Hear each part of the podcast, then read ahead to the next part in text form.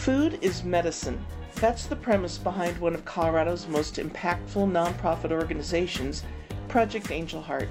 For nearly 30 years, they've been helping meet the nutritional needs of people living with life threatening illnesses by delivering healthy meals to them for free.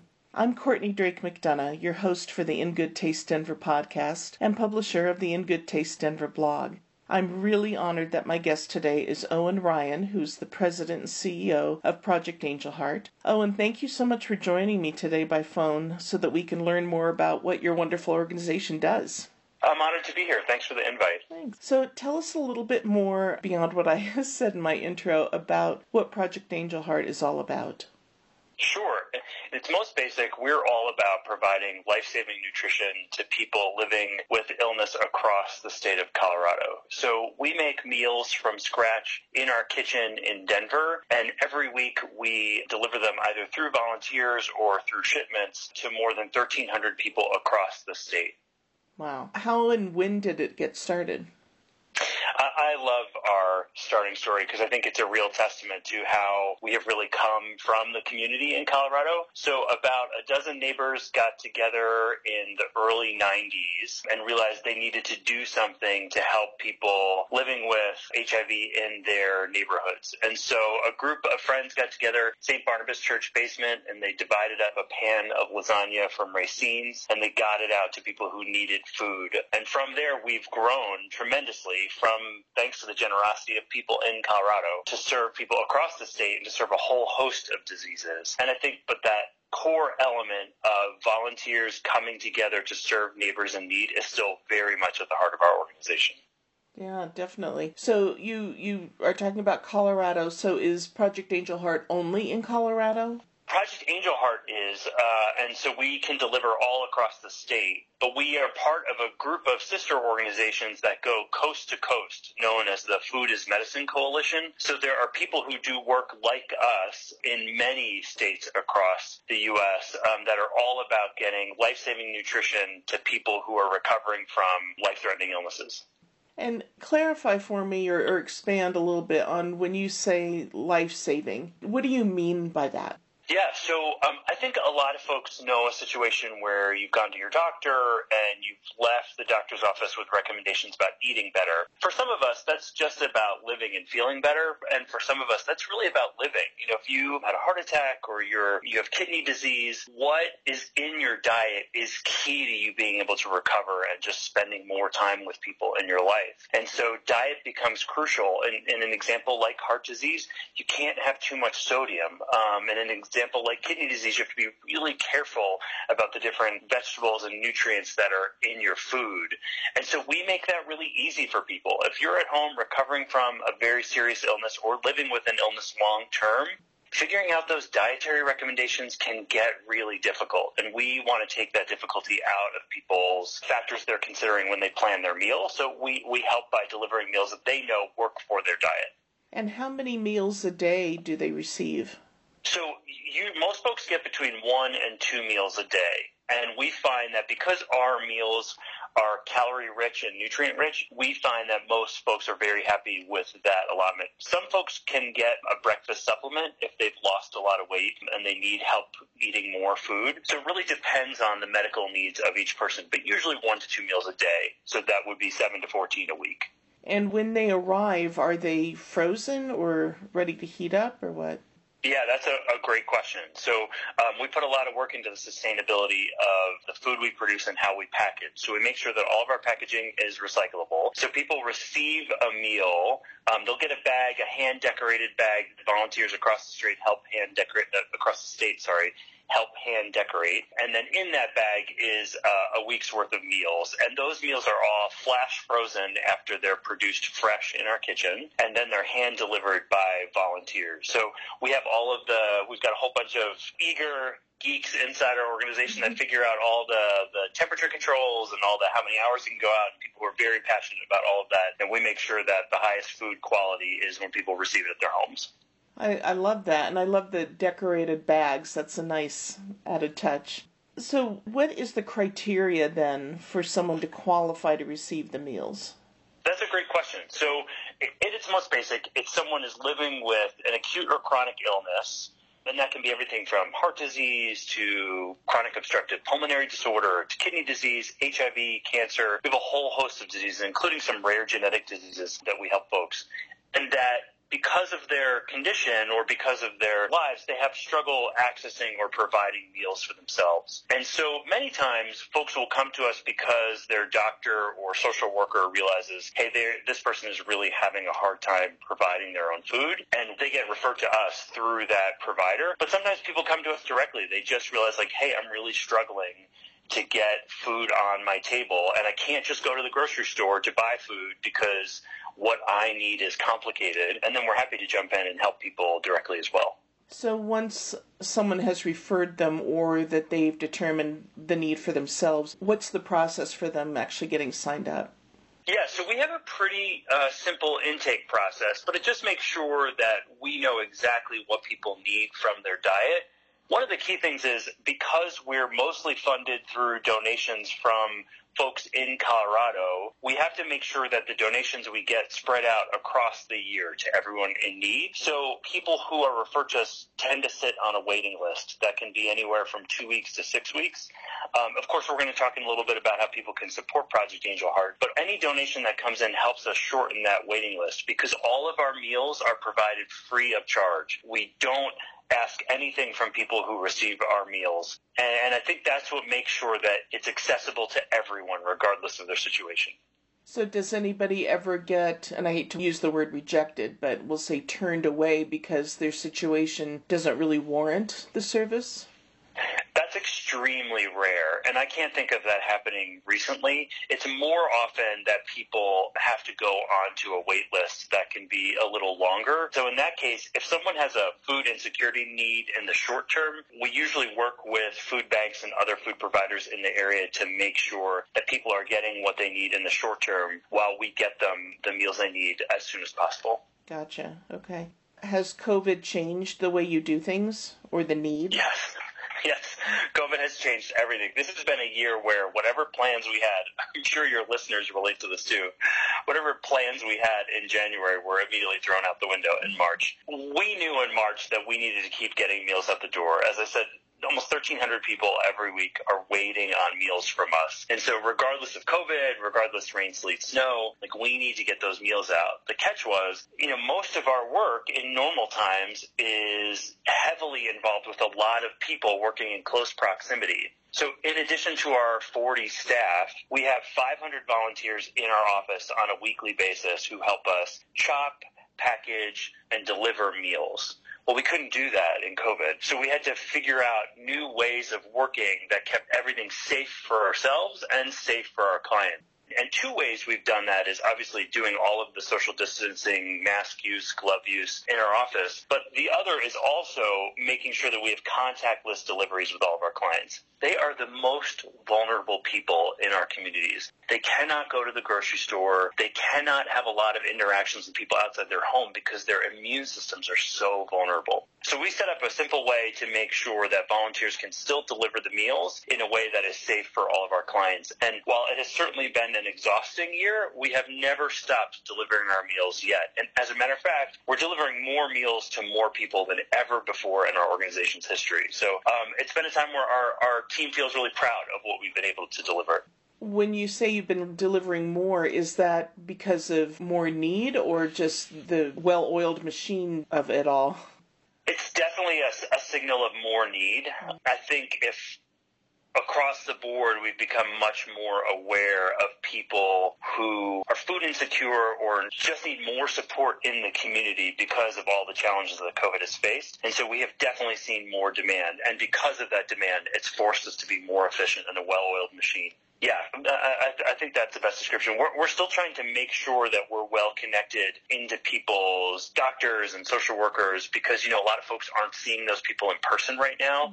So I would say if any of your listeners know someone who is vulnerable at home, thinks they could benefit from our meals, just give us a call. Go onto our website, projectangelheart.org, or give us a call. We have folks who answer these questions all the time. We're happy to talk through what might work for someone in your family or in your neighborhood if you think they need our meals. Okay, wonderful. If the person who needs the meals is living with others, like a spouse or kids, how does that work? I mean, do, does the whole household get meals or just that person?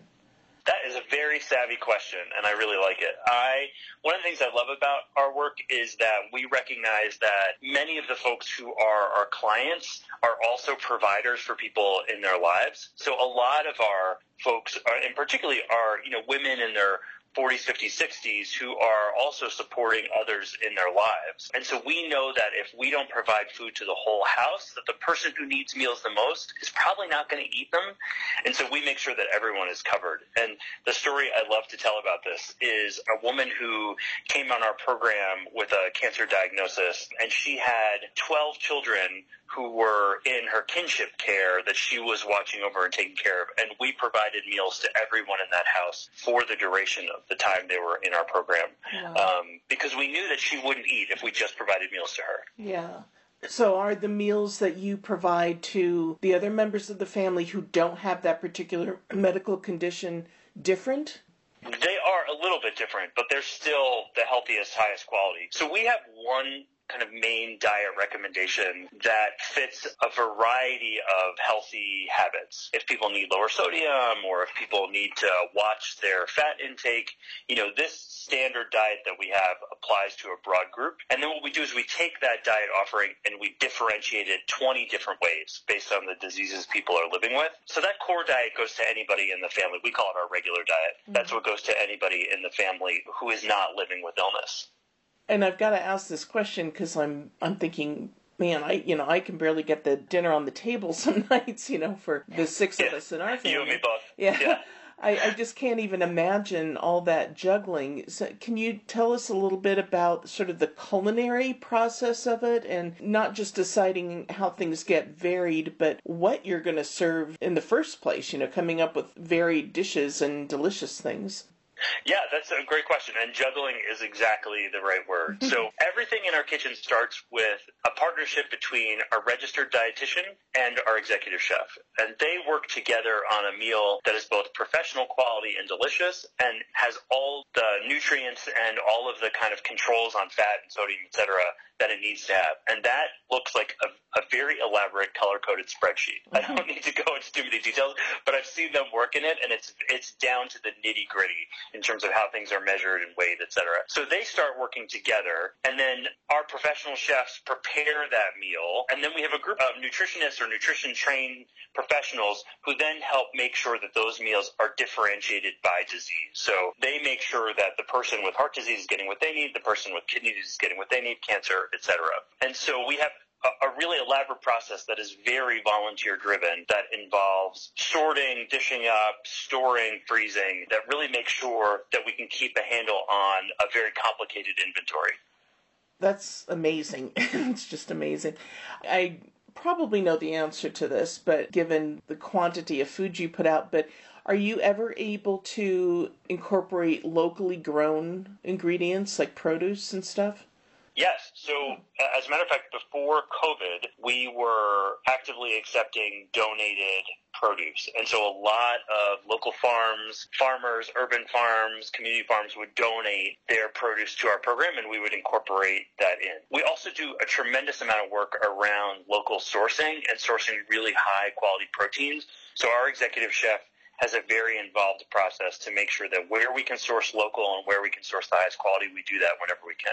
So wonderful. That's great. I mean, you're you're helping the local farmers and producers in addition to helping your. Do you call them clients? What do you? How do you refer to the people who get your meals?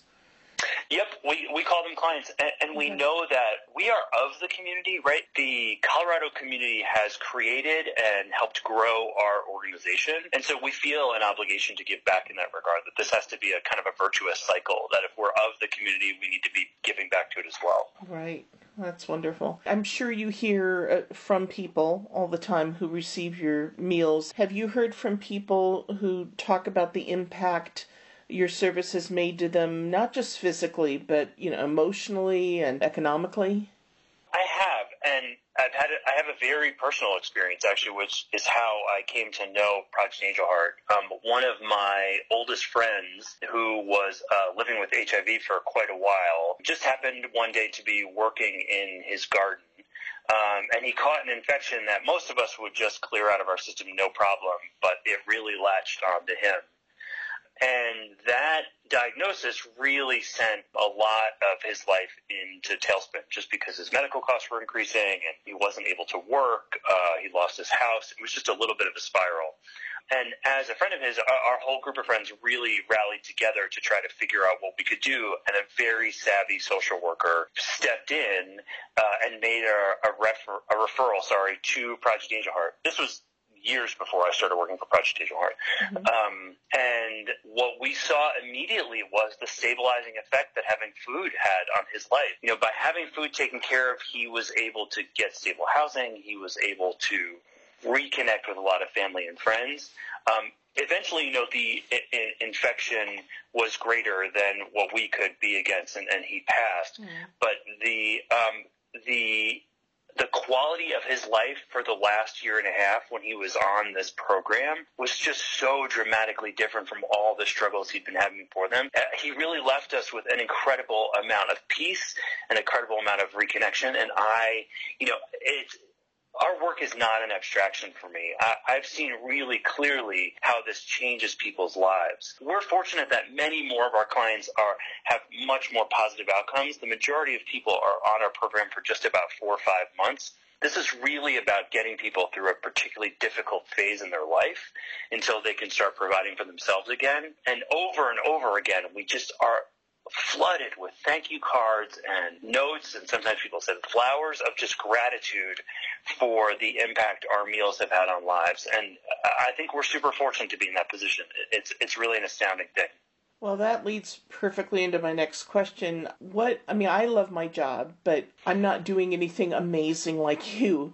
What is it like to get up every day and go to work and know that you are putting so much good out into the world every day? Well, well, I have to first say I don't I don't think you're giving yourself enough due. The the fact that you're having an opportunity for us to feature our work, just getting word out about our work, is a tremendous way to give back to the community right now. So I, I really meant what I said. Thank you early for letting us talk about our work. Um, there is a real benefit to getting up every day, to looking at a map, to drawing a circle around your neighborhood, and saying, "I am going to make good things happen right here."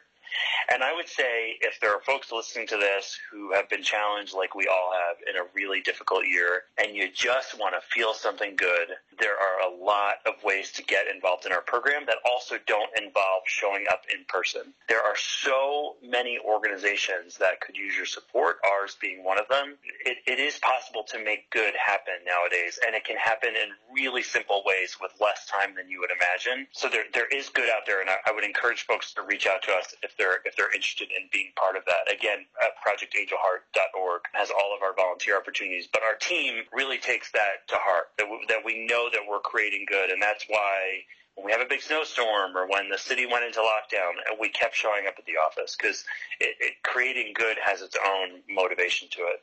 And tell me again, how many staff members do you have versus volunteers? We have about 40 staff members, and in a normal year, we can have upwards of 9,000 volunteers. Wow. That was what we had in uh, 2019. 9,000 volunteers that give 80,000 hours. It's crazy. That's amazing. Um, it's amazing. We could not do this without our volunteers. And one of the biggest bummers of COVID is we just don't get to see them or communicate with them as much as we were normally. But we're, we're slowly trying to move back towards a, a time where we can have most of our volunteers back in our kitchen. That's, that's awesome you know, I know life throws us curveballs like a pandemic, but where do you see Project Angel Heart going in the next few years? What's your dream for it?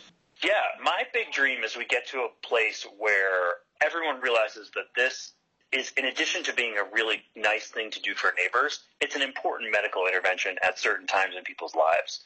We all know that situation where someone comes home from the hospital or the doctor's office and what is in their cabinet or in their refrigerator is just not what they need to be eating. That is a vitally crucial time to get people the proper nutrition. It's been studied, you know, there's a ton of data on this. If we can reframe our thoughts to see that this is a vital medical intervention for people, we can also start to lift some of the barriers people sit on a waiting list for us simply because their insurance companies don't pay for this right? And we need to change our mindset around how we get these meals to people in need. So I would love to in the next three to five years, and there are, to their credit, many insurance companies and hospitals that are looking at how to support Project Angel Heart and how to support people accessing these meals. So I'm hopeful in five years we will have resolved that and, you know, thrown up the barriers and that people aren't finding themselves on long waiting lists because accessing these meals is actually pretty easy for them. Yeah. Talking about volunteering, I know some people say, well, I'd, I'd love to help, but I can only do it to this extent, or I can go all in and I can help in this way. So, can you talk about sort of the range of ways in which people can can help? Yeah, at its most simple, if you, if people listening to this podcast only have one minute after this, I want you to go on Instagram, go on Facebook, go on LinkedIn, go on something, call your friends, and just share what Project Angel Heart is and what it does. Share this podcast. Say, hey, I just heard about this great organization. That's what we need you to do. That is the simplest thing you can do. The whole thing will maybe take two minutes. It's, it's a lot of help.